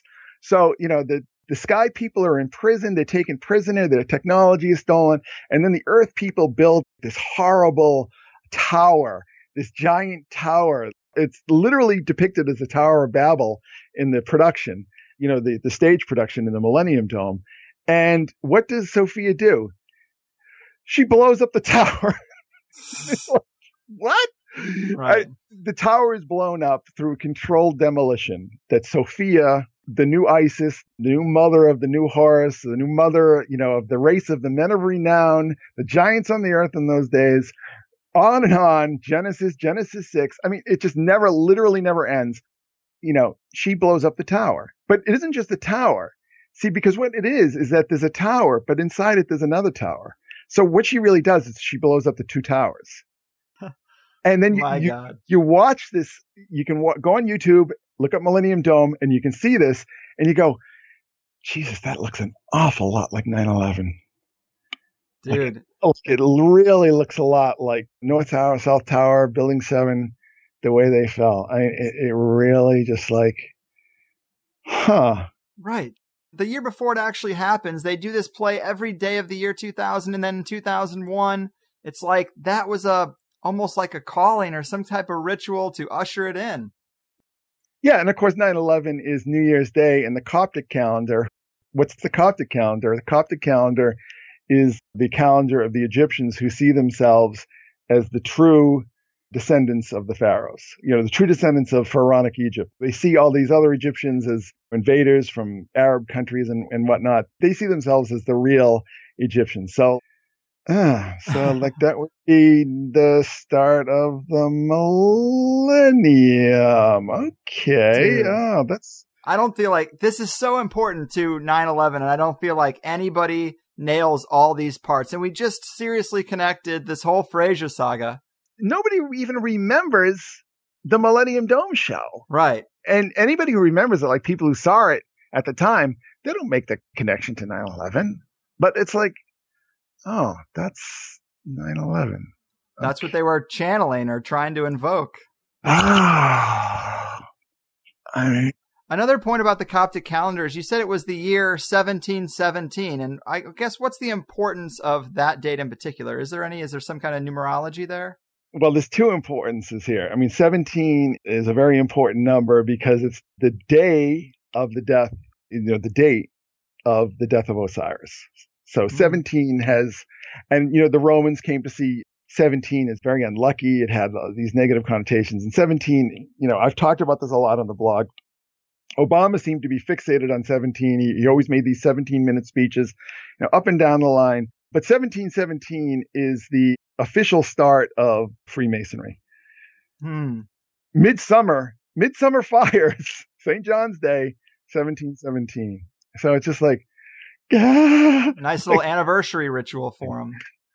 oh, yeah. It's just like, you see this stuff and you just go, you know, first of all, if people go, oh, well, you know, this is what they do. And to a certain extent, I think that's right. I think that this is what they do. I mean, this is how things work. You know, we can talk about how this plays into the whole NFL thing and the Grammy Awards and all the rest of it in a moment. But yeah, I mean, this is what they do. They put on these rituals, but it, it's usually, it's not like really this well rendered. It's not this. I mean, it just literally seems like somebody with all the time in the world Right. and really, really, really bad OCD just said, all right, I'm going to plan this thing out now. I'm going to start in like, you know, 1981 or no, I'm going to start in 1969 and then nothing's going to happen until 1981 and then 1983 and then 1994 and then 19, you know, it's like, this is not how they work Right. quote unquote they. Yeah, they put on spectacles and rituals like you know Gotthard Tunnel and all the rest of it. Yeah, that, absolutely. No no argument from here. But yeah, I think there are elements of that in here to be sure. But at the same time, it's like nobody works like this. it seems too precise for human hands. Yeah, it literally is two percent. And there's so many things like so she meets Jeff Buckley. Well, first she meets him, or she, he meets the band. I don't know if he meets her in particular in 1990.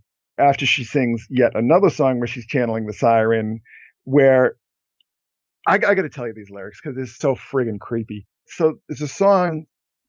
The title is ridiculous. It doesn't have anything to do with the song, like most of the songs do. But it's the song where she's saying, I saw a mermaid in the Lagoon Klisova, and the Lagoon Klisova is in Greece, and it's where Lord Byron died. He died on the shore of the Lagoon Klisova. He was injured in battle, and he was helping the Greeks over. You know, it was part of the Greek Revolution at the time. So this is how smart this woman is. And she's pointing to Byron. She knows Byron. She knows where he died. She's very literate. But then the chorus is like gray water, hoist me down under the water. Gray water, hoist me down under the waterfall. That's the chorus after she sings that first verse. And then the next verse is so until the hour, my Cherie Pea Koyars. What she's saying is that, you know, until I meet you, my dear heart boy, because like it's sort of this patois mixing French and Hindi she's saying, you know, until the hour, my dear sweet boy. And then, you know, the rest of it is about drowning in the gray water, which is what Jeff Buckley literally drowned in. Uh, you know, the water is well known for being gray.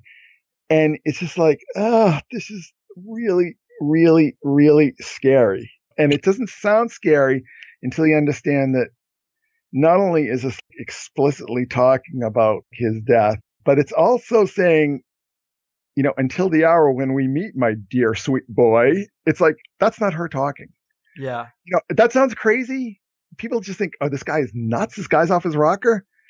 Mm, I don't think so. I don't think that's her talking. She you know, said she the songs write themselves. She said the songs write themselves, and she said she was channeling some disincarnate being. I just take her at her word. yeah, exactly. Exactly. Man, so anyway, people go like, whatever. I don't care about this woman. I've never heard of her. Blah blah blah. You know, indie haircut rock. I don't care about this 80s crap. Well, the thing is, is that this woman is almost like she's almost like the beta test for this whole generation of pop stars that we're seeing now. You know, your Miley Cyrus, your Beyonce, your Rihanna, Nicki Minaj. I mean, Lady Gaga. You know, so like that whole thing where they're playing with all this occult symbolism and they're also playing with all this dissociation and you know a lot of them really hark back to the 80s kind of sounds. You know they use that 80s sound you know that's very all over the radio these days. So she's kind of like the beta test of it except for like she's singing songs about things that are going to happen 15 years from when they are recorded. And not only do we have Jeff Buckley, which is kind of gimme, she had a relationship with, we also have Chris Cornell, and then we have Heath Ledger. Right. Direct tie-in. He did a movie called, I forget the title right now, but it was about drug addiction and it, it Candy. Candy, right? Yeah, and it features "Song to the Siren," but it also features this very weird scene with Honey in it. And Honey, you know, if you go to the blog, Honey really plays into this other crazy song that she's singing about exactly where and exactly how Jeff Buckley is going to die in this weird sort of occult code that's recorded, you know, 14 years before it happens. So he gets uh, sucked into it. You know, I show exactly where he lived. He literally lives on the other end of a block where there's a Starbucks. And then, you know, there's something else that ties into the siren. And then I show like within walking distance of his old apartment, he lived on Broome Street before he passed away you know, there were these weird landmarks that all tie directly into a, a particular Cocteau Twins album, the album that has Lorelei on it. And you just go, uh, this just doesn't, it's like, I, I'm really starting to wonder if what people like Elon Musk talk that we're just living in this simulation. This is just some weird sim that we're living in. This is like some weird video game somebody's playing. When you see this stuff just pile up, on top of each other endlessly, you go, I think he might be maybe onto something there. Right. You know what I mean? Because this stuff is not supposed to happen in a causal reality. Yeah. Right on, man. I love the work you do. And it's really exciting for me when I know we're going to record a show and release a show because you are really on that short list of people I like to talk to and really highlight their work. And like, I get excited about pressing the publish button when the episode goes out because I know it's going to blow minds. And, you know, I can't have a guest from the shortlist every week because there's just obviously the nature of a shortlist is that it's short, but I love it, man. It really is awesome. We've spent so much time talking today. I think the first time I hit you up was close to 9 a.m. and it's now almost 4 p.m. and we've been talking back and forth about doing this all day. And I think we're going to release a really awesome show. And I hope people go to the blog to really digest not only the details we couldn't talk about, but also the pictures you show, which adds the visual aid that's kind of necessary for this, and check out some of Fraser's music. It is pretty eerie. And man, I guess, you know, we, we are wrapping this up. Is there anything else that can be said in summary in regards to the times we're in and what people should maybe be most aware of or look for? What's the Chris Knowles survival plan these days? Ah, jeez, I don't even know if I have one. I, it's like no one's going to survive. Enjoy every day. Touche. You know, enjoy enjoy every day as best you can. You love the people around you. Be kind to strangers. You know. Yeah. You you never know what's going to happen. Keep your mind free and clear. Don't get caught up in other people's crusades. Yes. You know, just uh, don't don't become cannon fodder for somebody else's game. Just uh, keep it all clear and, and keep your mind straight. And I mean, that's that's really the only benefit of any of this. Really, the only benefit of any of this is keeping out of other people's traps. Yes. So well said. To me, that's the, like you know, like what is the benefit of, of knowing any of this? Well, you don't watch CNN and think that you're watching reality or Fox News or InfoWars or ABC or NBC or CBS or whatever. You, you know, just you're not watching reality because you know people who watch that stuff always end up getting upset, getting angry, getting angry at other people. You know, I mean, people who watch Young Turks or Alex Jones, they just all they they just always pissed off.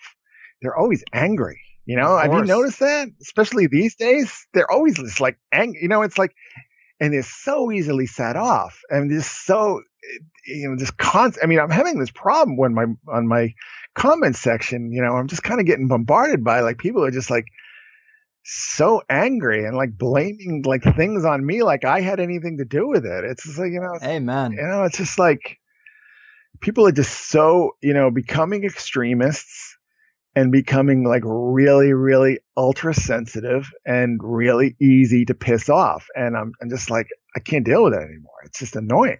Ah, I'm so glad you said something, man. I feel the exact same way. And the only thing I can remind myself of is that 90% of the people, even more than that, 98% of the people listening or reading your blog, they read it, they enjoy it, and they say nothing, and they come back next week. And that's kind of the way I got to think about it because you do see these comments, and sure, it might only be a dozen, two dozen comments, but you're like, wow, they're the ones you really remember. And you're just like, I didn't think I was going to get that reaction at all. And you're like, it makes you kind of second guess. Do I know my own audience? Like, what's going on here? Are they changing? Am I not changing? But yeah, the sensitivity is at an all time high. Yeah. And I, it's not going anywhere good, but you know, we've got to have the uh, Chao before we have the Ordo, I guess. You know, I, I just that's the way it's it's going to play out. I mean, and that's really what I see. You know, if you ask me what I see in that new Star Trek, it's like, yeah, it's everybody gets along as as long as they're wearing, you know, the Star Trek uniform, you know, the Starfleet uniform. And even then, they kind of don't get along. But you know, if they don't, you know, we'll put them in their place. And if not, they'll die. You know, I mean, that's like, that's literally what the, the, the entire thing is saying. It's like, if you're wearing the blue and gold, baby, you know, the, the royal, the, the specifically Masonic royal blue and gold. I mean, the same exact tones, same exact Pantone colors. You're okay. If not, we're going to kill you. yeah, man. Well, I guess I should let you go before we fully complete the nine to five circuit that we've worked so hard to get out of. Well, it's been an uh, intense pleasure for me. Amazing. Oh, you know, man. it's like like I said, any day talking to Greg Carlwood is a good day as far as I'm uh, concerned. Too kind, and I, I agree with you. Ditto, man. I'm I'm right there with you. I enjoy talking to you, and of course, people should make Secret Sun. They should put Secret Sun in their sphere of influence. But what else, is there anything else you're working on that you'd want to tell people about before we get out of here? We can give them the link, but is Lucifer Technology becoming a book? Yeah, well, here's the thing. I, I have a rough draft of a book, a novel that I've been working on that's that deals with a lot of these themes. Uh, I have the rough draft, the, the first draft, I should say. I have so many things. Uh, you know, it's just a question of finding time to do it because every time I really, you know, start to pick up steam, I have to stop and work on something else. I mean, it's the story of my life.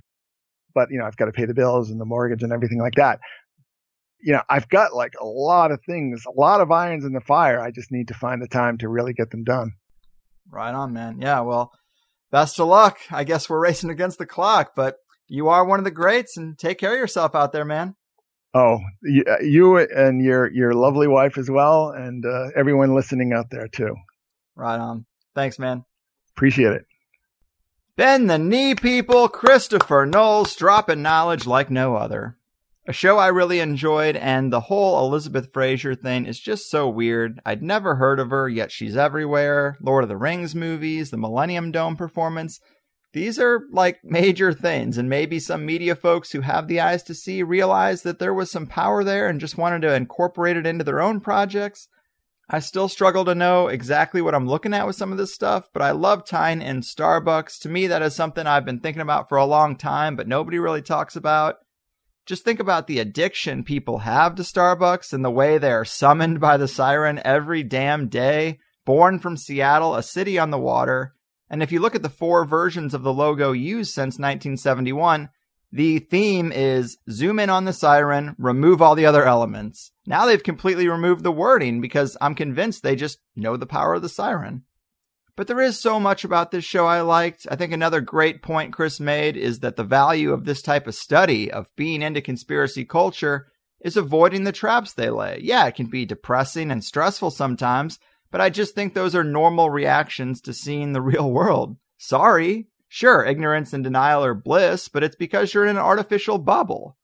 People should be depressed and stressed and pissed off when they see the world stage as it really is it should be jarring when you're presented with data that just doesn't fit into the worldview that's been rolled out for you, and you actually have to think about things for yourself.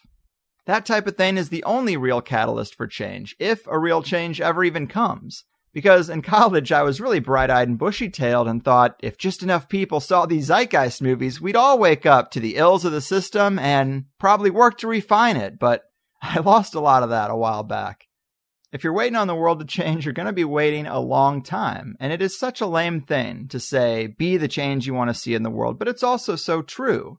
Our fight is an individual fight, and by winning it to the extent that we can, which really just means escaping the nine to five for something you're passionate about, reclaiming your life, and doing just well enough financially to distance yourself from the system, it's the only way to make a difference.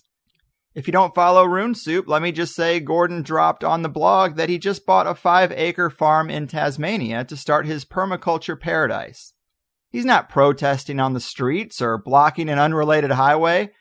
He's just manifesting the life he wants to live. Sure, he advocates that everyone should live that way, but it's not like he's going to sit and wait for the entire culture to flip it on like a light switch. You just have to do it and then more people do it, and then industries pop up to support people living a sustainable permaculture life, and then that world gets bigger.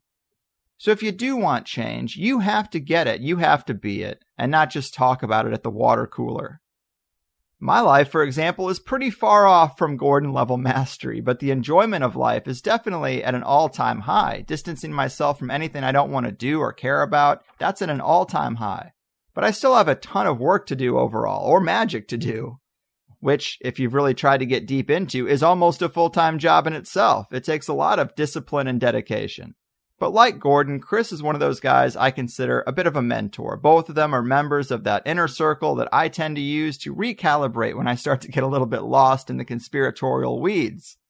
I hope I can actually get Chris back before the end of the year to add in his latest revelations and all the Vegas connections and I think this might be in the Plus show, but Chris also made a good point about being careful not to normalize pedophilia. I do get so cynical about it since it doesn't surprise me anymore, but we don't want to become numb to what pedophilia really is and how fucked up it actually is. One last thing I did want to mention about this overall show and the idea of an entity or some type of prophecy coming through this type of musical channeling. It might sound really weird and far out, but as Chris mentions in the blog and Preston Gibbs mentioned in our show about prediction magic, oracles in Greece, this is kind of how they used to deliver prophecy, usually in some type of prose. And I know it's Hollywood stuff, but you do see examples of witches talking in Dr. Seuss style rhymes a whole lot. And I think there's a basis for that. So, considering that aspect, if that is a magical mechanism of channeling or whatever, in our world, in modern times, that mechanism would probably come through a musical artist. And remember that this is someone who did sing about witchcraft and magic. She did say her songs tended to write themselves and that she felt like a vessel for something. So it's a pretty big fucking open thing, but just nobody pays any attention. I guess if I had to describe my worldview at this point, it would be a soup of synchromystic notions, Gnosticism, mild anarchism in the sense that the smallest workable decentralized governments would probably work best, and then, of course, throw in an animist attitude towards consciousness. And clearly you can see the influences there. But if you think about your general ideas as part of a formula, and you think, well, here's some odd data about the world, how do I explain it? Or maybe here's a reoccurring problem for society and the control structure. What's the fix for that? And you find yourself inserting the same worldviews into the equation and finding that things check out. Well, then you found a pretty good philosophy. And it's great to have philosophies that don't require everyone to think the way you do. They don't seem to work out too well. But for example, when you get deep into consciousness studies and near death experience, plants and animals, and our connection to the world, there's no part of what I've seen that can't be folded into the animist perspective in some way. So I think I can check that box. And it might sound condescending, but a big problem is that number one, the general population doesn't have good ideas about life anymore. And number two, without good ideas, there are no good arenas to test them out in. I wish the nation was tuned in nightly as philosophers debated their outlooks on consciousness and material reality rather than them just trying to sell you cars and pills in between broad comedy and whatever stupid stories an actor can get through just to promote that new movie. We've been dumbed down so much that I can't even talk about Gnosticism and synchromysticism or even decentralization with very many people. It's a very short list. I've seen a lot of people that surprise me wake up to the idea of manipulated manufactured events or false flags in the wake of Vegas because it is so sloppy but still, a lot of my friendships are based on who wants to go paddleboarding or grab a few beers. Or, of course, the shared trauma of working in retail. And I love everybody I hang out with, but you can easily go years without anyone getting deeper than an analysis of various Black Mirror episodes or an appreciation of the new Overwatch skins. And oh yeah, I have that Cthulhu skin for Zenyatta, so I'm no better. But my only point is that the campaigns of dumbing us down, controlling our education, and bombarding us with the bright lights and flashing colors of the digital era have definitely had an effect, a very, very deep one. It's funny because I do have lifelong friends that sometimes feel the need to apologize and say, Oh, I'm glad you're doing well with the show. I'm sorry I haven't gotten around to listening to it. And I'm just like, dude, don't even bother yourself. Because if you're not interested in this type of stuff, don't try and force it just to do me a favor. I'm totally cool just smoking a couple joints and going to see Kingsman 2. Fuck it. I've spent too many years trying to change the world. Now I just want to have a good time and kind of compartmentalize my conspiratorial side, like we do here. And I'm sure a lot of you feel the same way. You listen to this show, you get deep into these ideas, but how often do you bring them up in general conversation? It's kind of a privileged club. And like Chris said, all we can do right now is be good to people, take care of the ones you love, the game is bigger than any of us, and so what are you going to do? Just keep in mind which way the general wind is blowing, what gods are whispering in the ears of man right now, and navigate accordingly. Also, sign up for THC Plus and all your wildest dreams will come true. In this Plus show with Chris, we switched gears to talk about Braintree, Massachusetts and the surrounding area weirdness. It is where Chris grew up. He knows a lot of strange things about it. And we got into the Orion Krause murder case, how mind control might fit into that picture, how that whole area is a hotbed of military intelligence and human experimentation. And I would say trafficking too, but that seems to be everywhere, unfortunately. We did get into the influence of the nine, which is one of my favorite subjects. And also, Chris pointed out that the date of 1001, 1001, I mean, that's binary for nine. And this is the type of event that shapes culture. And that's what the nine said they wanted to do is influence culture. So it's a weird string of events. But we also talked about the Netflix shows OA and Stranger Things and the Babylonian cult behind the curtain. All great stuff. Sign up at the highersidechatsplus.com. $5 for five extra hours a month. You know the drill. Treat yourself. I'm sure you get a lot more out of it than $5 spent most other places. But I'm getting out of here. Big thanks again to Chris. Go listen to some Cocteau Twins. Go read the next chapters in the story on the newly redesigned Secret Sun site. Watch the first THC and Tinfoil Hat live show on our YouTube channel. Tide yourself over for a few days, and I'll see you soon. Your move invoked entities, sorcerers of symbolism, and ethereal overlords of the earthly plane. Your fucking move. Oh no, you see, the world isn't random, it's attached to puppet strings, control over everything. The nine to five is trying to steal ya. Now don't that job seem silly? Hello, can you hear me?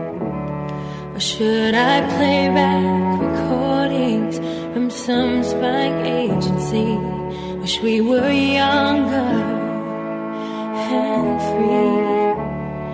I'll be thankful when it's all exposed. The vast conspiracy. There's such a difference between us and the damn